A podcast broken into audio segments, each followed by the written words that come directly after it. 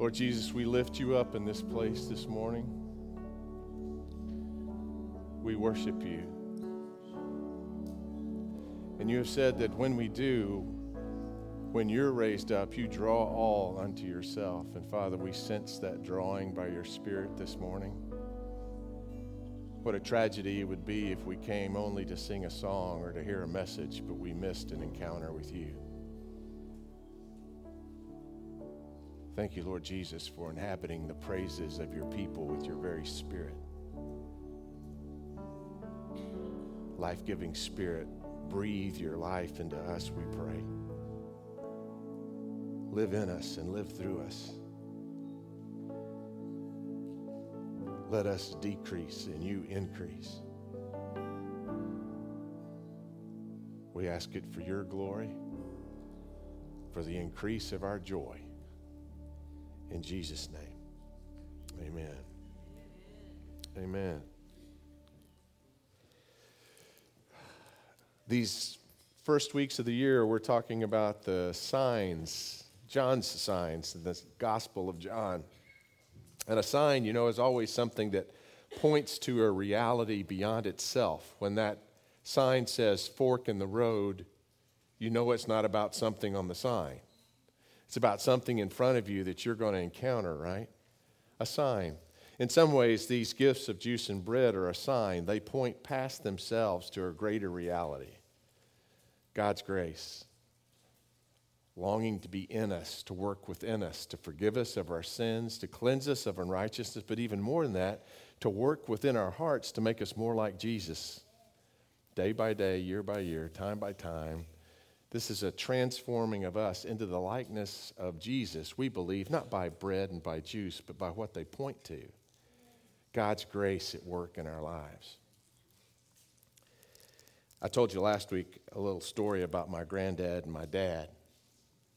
Dad was young and playing baseball. And granddad was a preacher, which always comes in handy if you're on the sidelines. Something that runs in our family a booming voice from the bleachers. But when, when dad was young, he'd play baseball and he would remember his dad standing behind him, you know, and the, he grew up in little country rural baseball fields. You know, he was from Jawapa Bottom, Mississippi. No joke. That sounds like a punchline to something, doesn't it? Jawapa Bottom, Mississippi. So in these little country baseball fields, they were often had backstops, not out of chain link, that was far too citified. It was rather often out of chicken wire.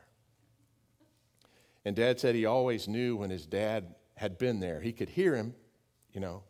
And of course, being a son, you wouldn't turn to acknowledge your dad. But there behind the backstop, he'd be saying, Believe you can hit it, son. Believe you can hit it, son. And granddad would so want to infuse his son with his belief that his son could hit it that often dad would always be able to tell, not only by the voice, but by the shape of the chicken wire after he left. he had squeezed it together with his hands.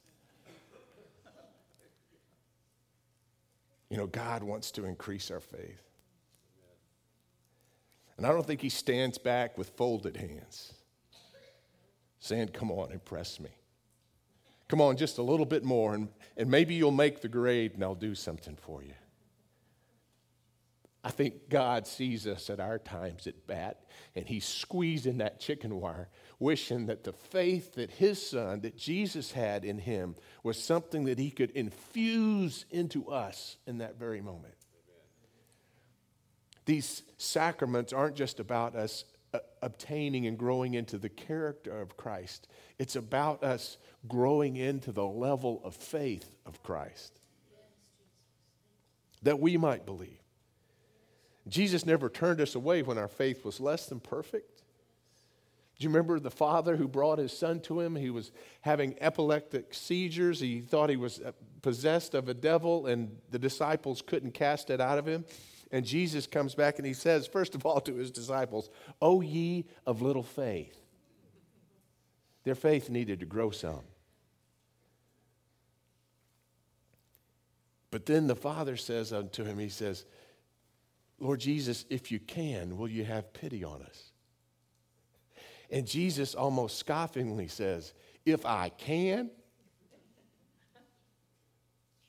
nothing is impossible to him who believes.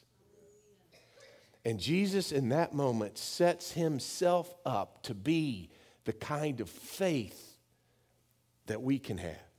He sets himself forward as that very example. If you can, he who, uh, anything is possible for he who has faith. And then he prays for the young boy and he's completely restored. But before he restores him, the father cries out, having heard about that level of faith, he says very honestly, an honesty that I hope we can all attain, and that is this He says, Lord, I believe. Help my unbelief. We're all in that, that journey of walking in faith, but being candidates for more.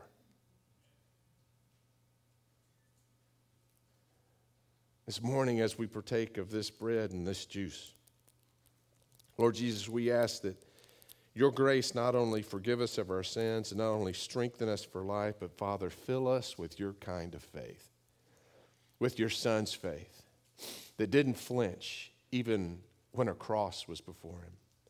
Give us that kind of enduring, lasting, resilient, mountain moving faith. Help us, Lord, to live not unbelieving, but believing. In the name of your Son, who shows us the way, who fills us with his own faith, as with his own joy, as with his own character. Father, today we receive greater faith in the name of your Son, Jesus Christ. On the night that Jesus gave himself up for us, he took bread and broke the bread and gave it to his disciples and said, Take and eat. This is my body, which is broken for you. Do this in remembrance of me. And likewise, after supper, Jesus took the cup and he gave thanks to you, our Father, and he gave it to his disciples, saying, Take and drink from this, all of you, for this is the cup of the new covenant poured out for you and for many for the forgiveness of sins. Do this as often as you drink it in remembrance of, you, of me. And so, Lord God, we do remember you. We remember your sacrifice, we remember your faith. And we pray, Father, that all that you are would come to live in us by the power of your Holy Spirit. We pray even as Jesus taught us to pray, saying, Our Father, who art in heaven, hallowed be thy name, thy kingdom come, thy will be done, on earth as it is in heaven. Give us this day our daily bread, and forgive us our trespasses, as we forgive those who trespass against us. And lead us not into temptation but deliver us from evil. For thine is the kingdom and the power and the glory forever. Amen. Thank you, Jesus.